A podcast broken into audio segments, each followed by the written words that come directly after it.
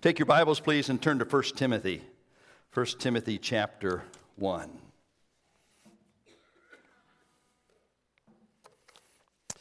I happen to have a copy of Calvary Baptist Church Adult Choir. It's entitled Membership Guide. This is 2019 2020, Eunice. How about that? And as I was reading it, now, Eunice does a great job in sending us links to the various songs that we're singing, and our assignment is to go to those links and, and apply those things to our minds so that we're ready for choir on Sunday morning. And she, she just does a super job with that. Eunice, I don't often visit those links. But I do read the membership thing for choir, all right? Half credit? Okay. Did you know that our choir has a motto? Well, let me give it to you. To be early is to be on time. To be on time is to be late. Now, I wondered where that came from. So I went to the all knowing Google this past week. And I Googled it. And some of you may be aware that that is a Marine motto. The Marines' motto is to be early to be, is to be on time. To be on time is to be late. Now, there is a third line that they add, and that is this to be late is to be dead. How many times in our lives do we put stuff off? How many times do we understand that we have an assignment to take care of, and yet because it's an uncomfortable assignment, we put it off and we put it off and we put it off, and we never get to it?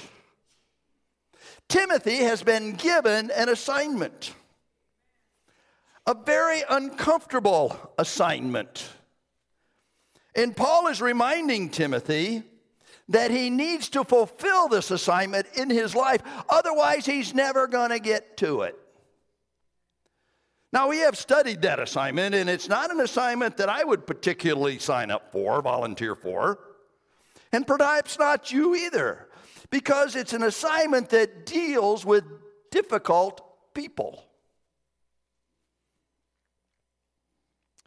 Paul reminds Timothy in verse 3 of chapter 1 that there are certain persons that teach a difficult, a different doctrine. That's not easy. He reminds them in verse 6 that there are certain people that have wandered from the way. And you don't need to turn there, but if you were to look over at chapter 4, he identifies as people who have walked away from the faith. Now, I'm telling you, the most difficult thing that I ever do is dealing with people that are no longer willing to live out their lives as born again children of God. We'll talk a little bit about that next week. Stay tuned. But Paul, in helping Timothy understand his assignment, reminds Timothy of his own testimony, and we studied that last week. And this week, in a verse and a half, we are going to see how Paul encourages Timothy to fulfill that assignment, and I trust that we can take these truths and apply them to our lives. I want to begin with verse 18 this morning and read down through the first half of verse 19. If you have an ESV Bible, you will notice that there's a period in the middle of verse 19. If you have King James, it does not give a period, all right? That you follow along. This charge I entrust to you, Timothy, my child, in accordance with the prophecies previously made to you that by them you may wage the good warfare, holding faith and a good conscience. The reality of our lives is that life is a battle. Life is tough. Life is just the stuff of life. I had a tough morning this morning. It was my own doing, but it was a tough morning. I'm kind of anal about the way the handicap signs are placed in our parking lot. And as I drove in this morning, I noticed that they weren't right where I thought they should be. So I'm walking to the building to get in, and I decide I'll rearrange them, which is no big deal, really, except in my rearrangement, the folder that I was carrying dropped, and it went like this. And my pages went all over the parking lot. Okay. I walked into the building, took my coat off, and I had brought in a 12 pack of Diet Coke. Now, this is important for you to understand. Because as I'm arranging the Diet Coke on the top of one of my file cabinets, one of the cans slipped off the file cabinet, went, Pfft.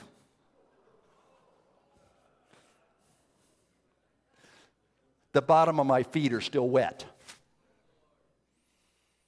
I did have Connie bring me another suit. And if you look in my office, there's another suit. She decided that um, the spots on the trousers weren't bad enough to change. I knew that that decision was above my pay grade. That's why I asked Connie. but life is tough, folks. And I don't care if it's folders that are opening and papers that are going off or whether it's a pop can that slips off a file cabinet and go boom. Life's tough. And there are things in our lives that we have to deal with on a daily basis that just make life difficult. Paul is reminding Timothy that he can get through life. And in verse 18, he begins by saying, This charge, this assignment, this living out your relationship with God through Jesus Christ is an assignment that I entrust to you. Now, the word entrust there has the idea of something that is put on deposit. If you have a bank account, you have entrusted your financial institution with that which you hold in your accounts. If you have a financial advisor, you trust them with the management of some accounts.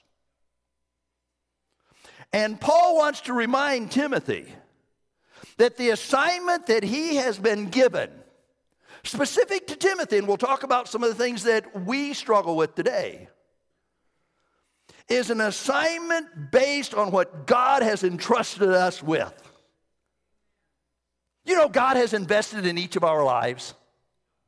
I want you to think about what God has invested in your life, what He has entrusted to you, and how His faithfulness has been evidenced in so many ways throughout your life. That's why we can begin our service with God is good. And all the time. It's true, isn't it? And even though life sometimes is tough, God has entrusted to us the wonder of who He is so that we can be successful in accomplishing what He's called us to. This morning, I want to give you four truths that will help you be successful in the battle of life. Truth number one God is God. That's a simple truth. But it's a truth that you and I need to be reminded of quite often because God gave me a good forgetter. How about you? It's not that I don't remember things, it's that God gave me a good forgetter. And the older I get, the more it works, and the better it works and the more effective it is. But I must be careful that I never forget that our God is good. Now, Paul's charge to Timothy is based on that. You say, where do you see that in the text? May I back you up to verse 17?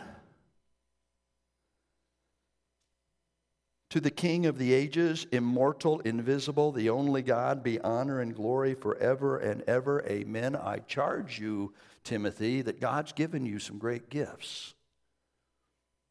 God is God. And although I believe that verse 17 is, is applying specifically to Jesus Christ out of verse 16, but it still gives to us the understanding that God is God. I also want you to see that Timothy has always been charged because of God's assignment in his life. Jump over to chapter 5, will you please? Chapter 5, verse 21. Paul writes, in the presence of God and of Christ Jesus and of the elect angels. That's pretty good company, isn't it? In their presence, I charge you to keep these rules without prejudging, doing nothing from partiality. Look with me at verse 13 of chapter 6.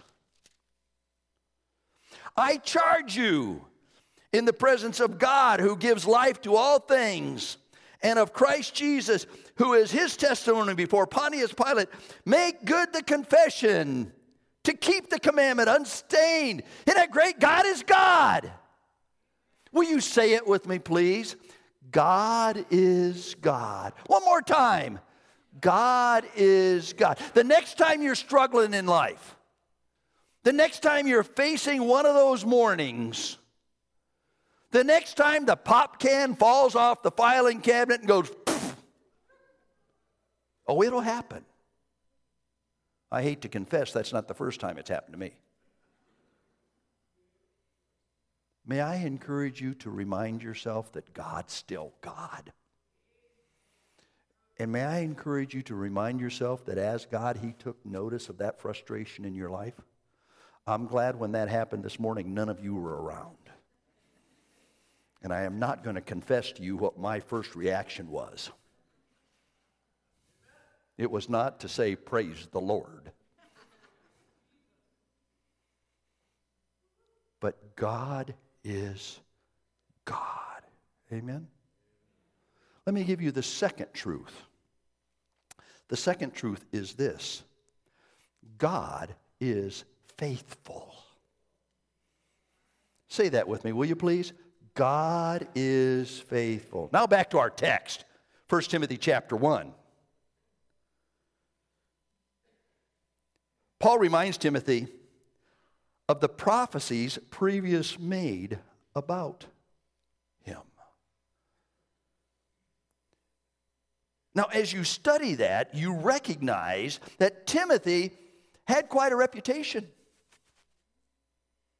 When Paul first discovered him, he discovered him because the brethren of his ministry were giving to him high marks. Those around Timothy had noticed that God was using him in a very special way. We won't take the time, but we could go to 2 Timothy chapter 1, and Paul there reminds Timothy to stir up the gift that God had given to him, that he had had as he had trusted Christ as personal. You know, we are all gifted people this morning. And whatever gift God has given to you, He's given to you because of His faithfulness in your life. And He's not partial, He doesn't play favorites because He knows exactly who you are and exactly what gift you need and exactly how you can use that for His honor and His glory.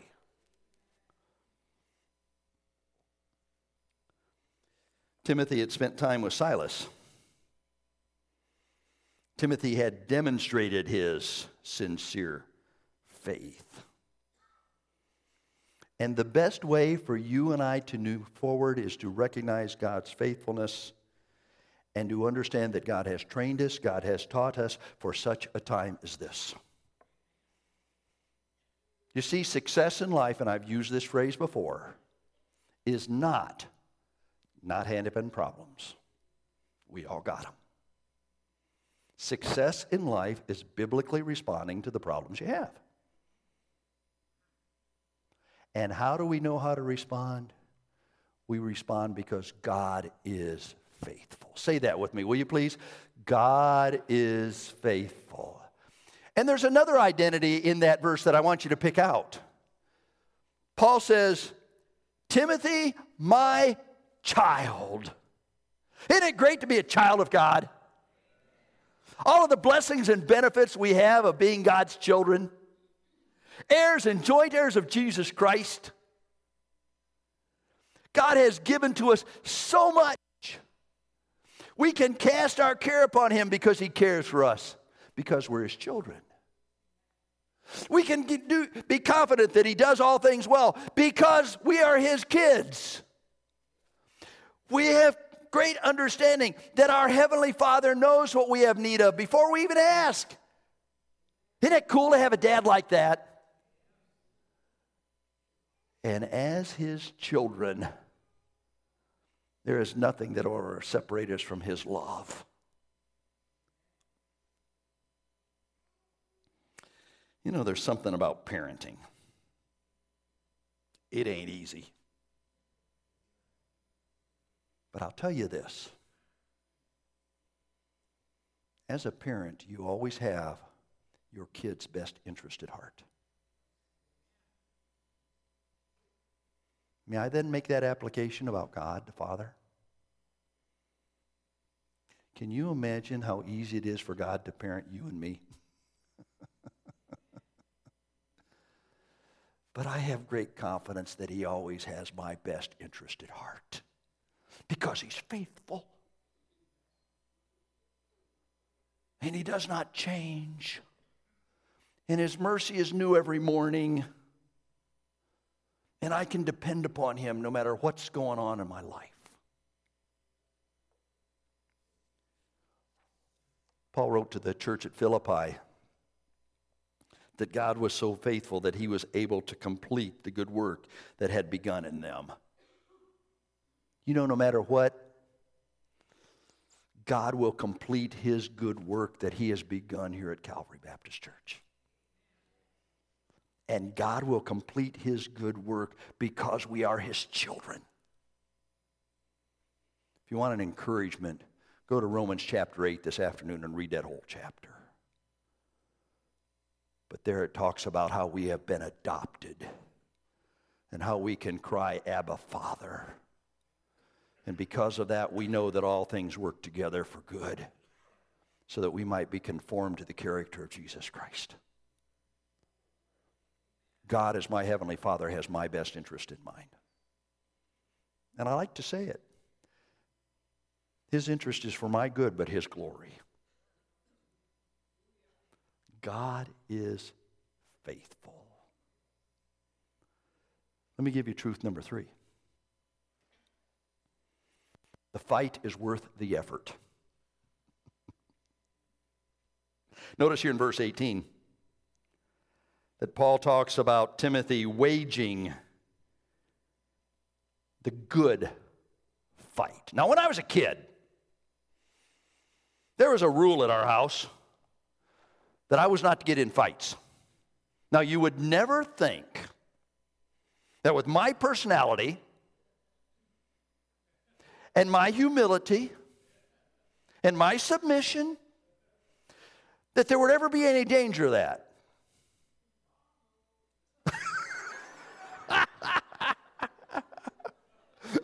I don't know if you heard that or not, but somebody said, wrong, oh. I'll long remember and I use that phrase because I sure would like to forget this one. Ridge Elementary Playground, Bowling Green, Ohio. Gene. He did something, I did something, but we clashed. And we were rolling around on the ground just having a great old time. And out of nowhere, my dad showed up. Made me think dad was uh, omnipresent. I don't know how he got there. I don't know if we'd been rolling around that long and somebody called the cops. I mean, my dad. But dad let me know that that which we were fighting about really didn't matter much. And it didn't, and I don't even remember what it was about. Most fights are like that after they're over. But Paul tells Timothy there's a good fight here. In fact, in 2 Timothy, Paul's going to say, I fought a good fight. There's something that's worth fighting for.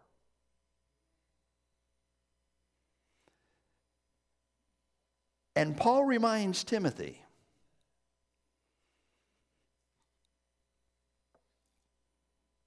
that the fight is worth the effort when you're fighting for the right things. Winston Churchill, over the Battle of Britain, said this Victory at all costs. I can't say it the way he said it. Victory at all costs. Not even close either. Victory in spite of all terror. Victory, however long and hard the hard may be, for without victory there is no survival. Let me tell you something. Unless we're willing to fight the good fight, we won't survive. Do you remember what I started with? To be early is to be on time. To be on time is to be late. To be late is to be dead. And I'm afraid sometimes we, as children of God, come late to the fight because we just haven't wanted to get involved.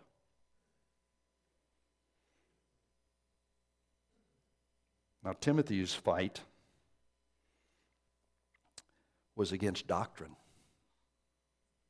That's a fight worth fighting.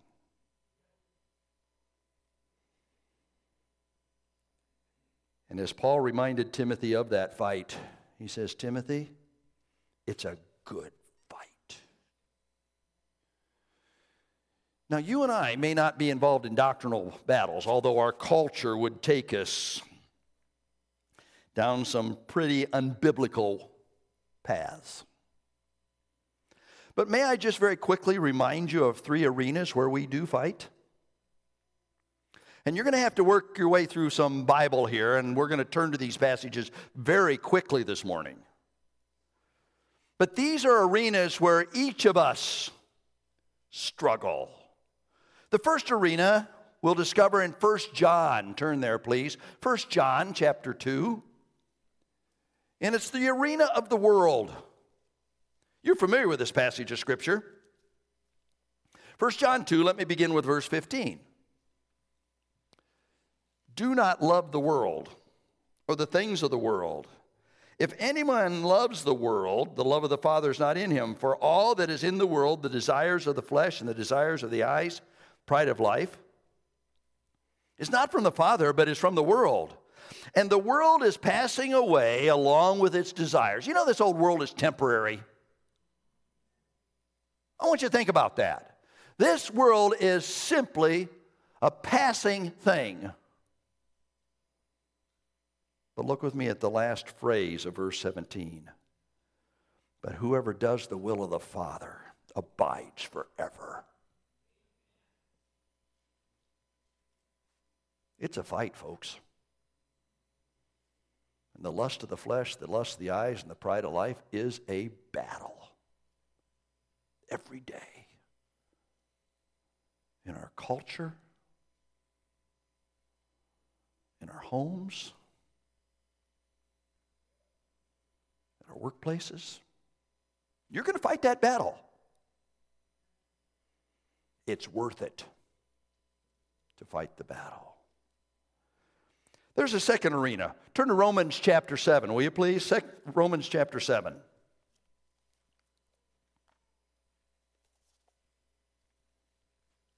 And that's the arena of my flesh, your flesh. Let me begin with verse 14, and I'm just going to read.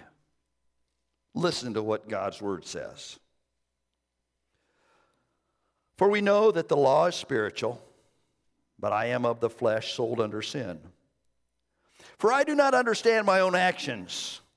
For I do not do what I want, but I do the very thing I hate. Now, if I do what I do not want, I agree with the law that it is good. So then it is no longer I who do it, but sin who dwells within me. For I know that nothing good dwells in me, that is my flesh. For I have the desire to do what is right, but not the ability to carry it out. For I do not do the good I want, but the evil I do not want is what I keep on doing. Now, if I do what I do not want, it is no longer I who do it, but sin who dwells in me. So I find it to be a law that when I want to do right, evil lies close at hand. For I delight in the law of God in my inner being, but I see my members, see in my members another law raging, waging war against the law of my mind and making me captive to the law of sin that dwells in my members. Wretched man that I am. Who will deliver me from this body of death? Thanks be to God through Jesus Christ our Lord. So then I myself serve the law of God with my mind, but with my flesh I serve the law of sin. Whoa.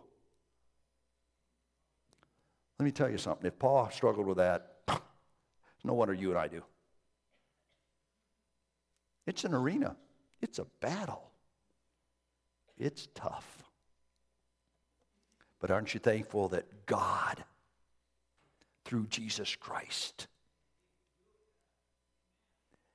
helps us win the battle? One more Ephesians chapter 6. You're familiar with this.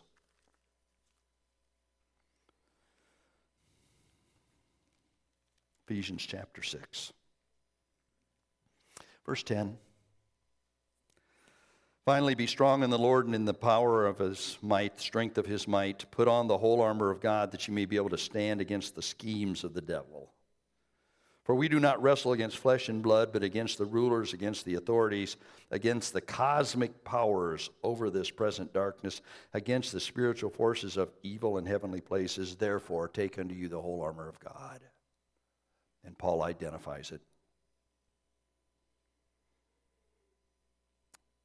Belt of truth, breastplate of righteousness, shoes with the readiness, the gospel of peace, shield of faith, sword of the Spirit, helmet of salvation. Satan is alive and well on planet Earth. Hal Lindsey wrote that book a number of years ago. It's still true. It's a battle. And the reality is, and we won't go there, but in 2 Corinthians chapter 11, Satan disguises himself as an angel of light, the scripture says. And even his ministers are disguised as ministers of righteousness almost. We read about the schemes that don't, don't get taken in. The battle is worth the effort. Keep fighting. Now, why do we keep fighting? Let me very quickly give you three reasons. Number one, it's what God designed us to do. First John tells us that he that is born of God overcomes the world.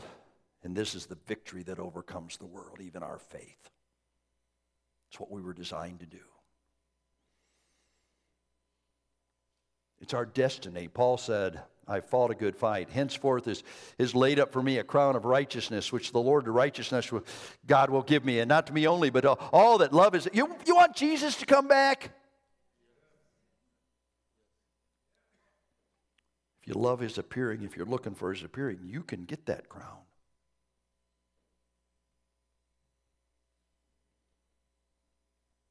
And lastly, God wants us to discipline our lives. 1 Corinthians chapter 9, Paul says, I bring my body and I bring it unto subjection, lest when I've preached to others, I get disqualified.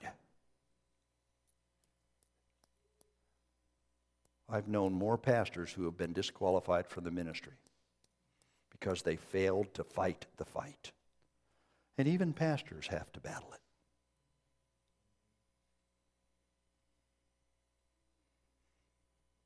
The battle, the fight is worth the effort. One more, please. Back to 1 Timothy chapter 1.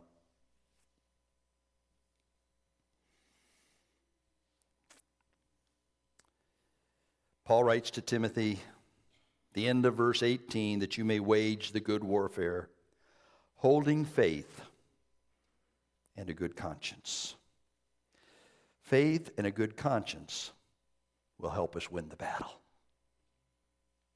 Jude said that we should earnestly contend for the faith that was once delivered unto the saints. And as you study Scripture, you discover what the faith is all about.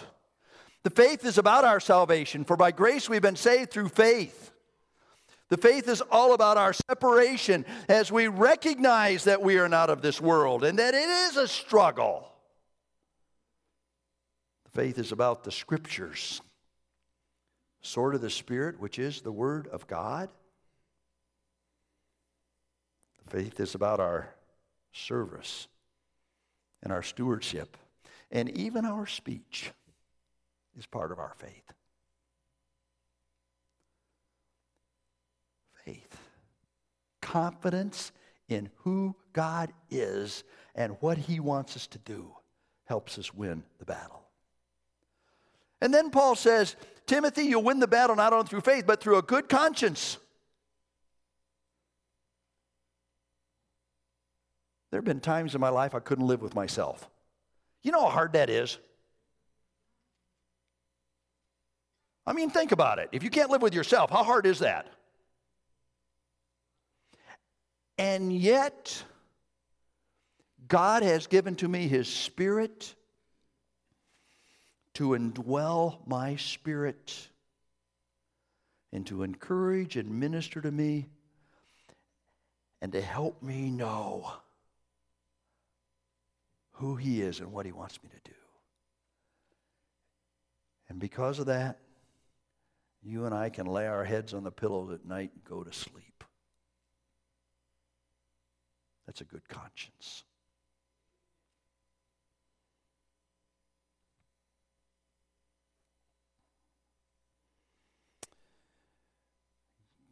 I am so thankful that God has given to us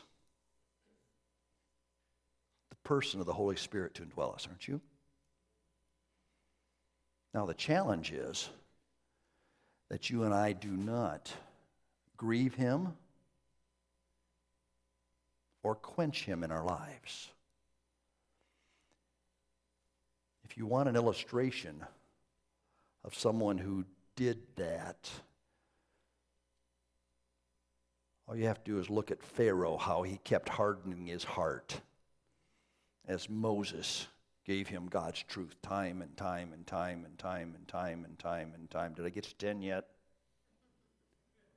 Because there were 10 times.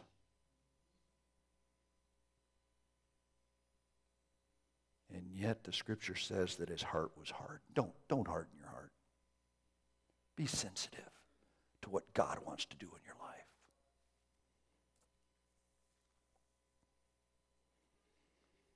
God is God. Amen? God is faithful. Amen? The battle is worth the effort. Yeah. And we can win because of faith and a good conscience.